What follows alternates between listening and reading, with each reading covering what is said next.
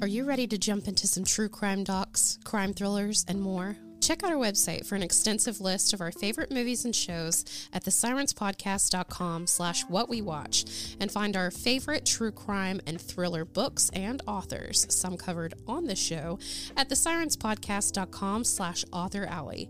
You can even find special deals for Amazon Music, Audible, Discovery Plus, Paramount Plus, Showtime, and even Grubhub. If you're looking to jump in immediately, check out our pinned Facebook post for some streaming service free trials on us.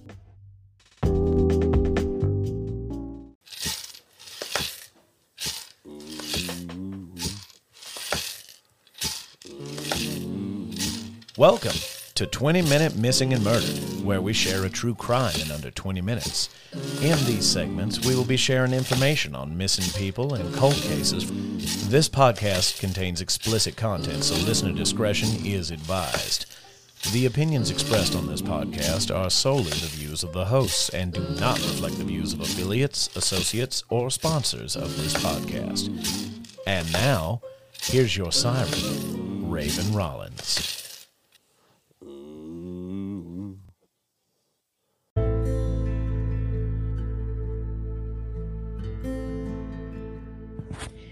Hey, Killerinis, and welcome to our first ever episode of our new segment called 20 Minute Missing and Murdered. The goal of these segments is that we can share with you some of these cases that maybe we can't make full length episodes on because they're lacking details, they're cold cases. Um, but we still want to get these cases out into the public view or the public ear so that maybe we can help solve some of these cases and tell these victims' stories as well. We also wanted to bring you some segments for those of you who maybe go back and forth to work every day and you only have time for a short episode Maybe you don't have time for our full episodes. So, the goal of these is to tell you about a murdered or missing cold case, something like that, in under 20 minutes. These segments will be different from our regular segments. Um, one, because they will be much shorter. Two, most of them will be probably cold cases or unsolved. Three, these segments may only have one host. You may hear either me, Raven, or you might hear just Holly on an episode.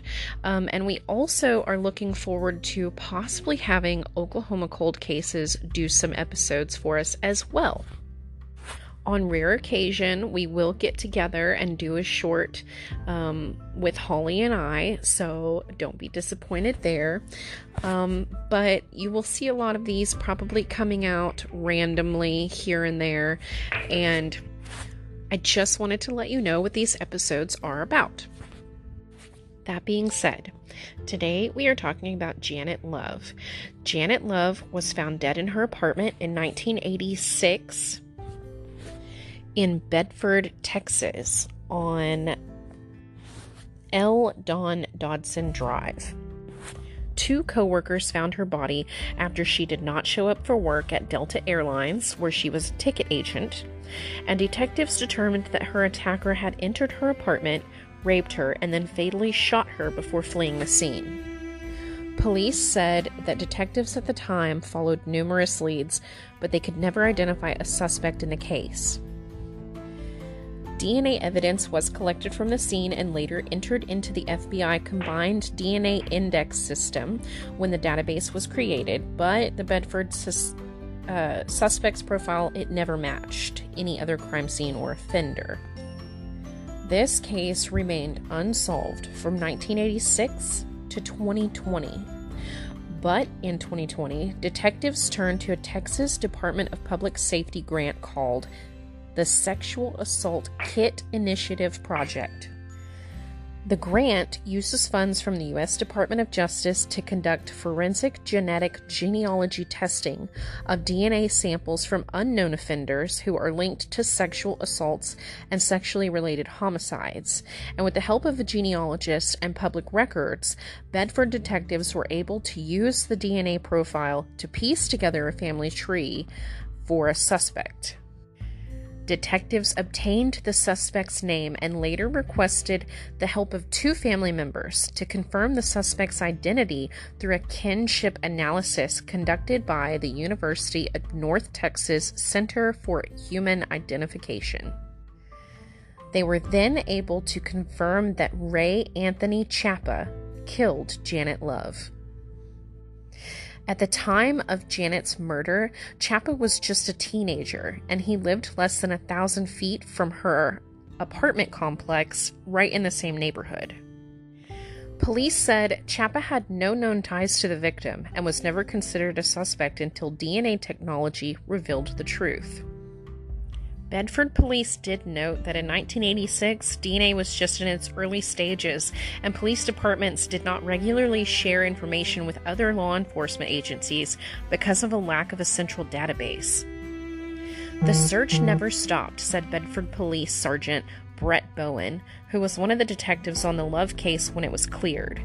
It wasn't unsolved because of a lack of effort, we just needed science and technology to catch up to be able to put the final pieces together, he said. Detectives are working with the FBI and investigating other possible offenses that Chapa may have committed across the country. In addition to the Dallas Fort Worth area, he also lived in Chicago and Montana. A sad part of this story, though, is that Chapa actually died in January 2021 of a terminal illness, so he'll actually never get to see justice for what he did to Janet all those years ago.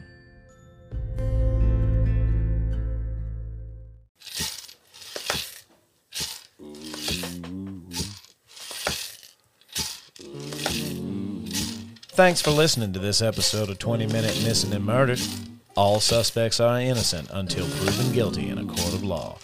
Join us next time on the Sirens Podcast.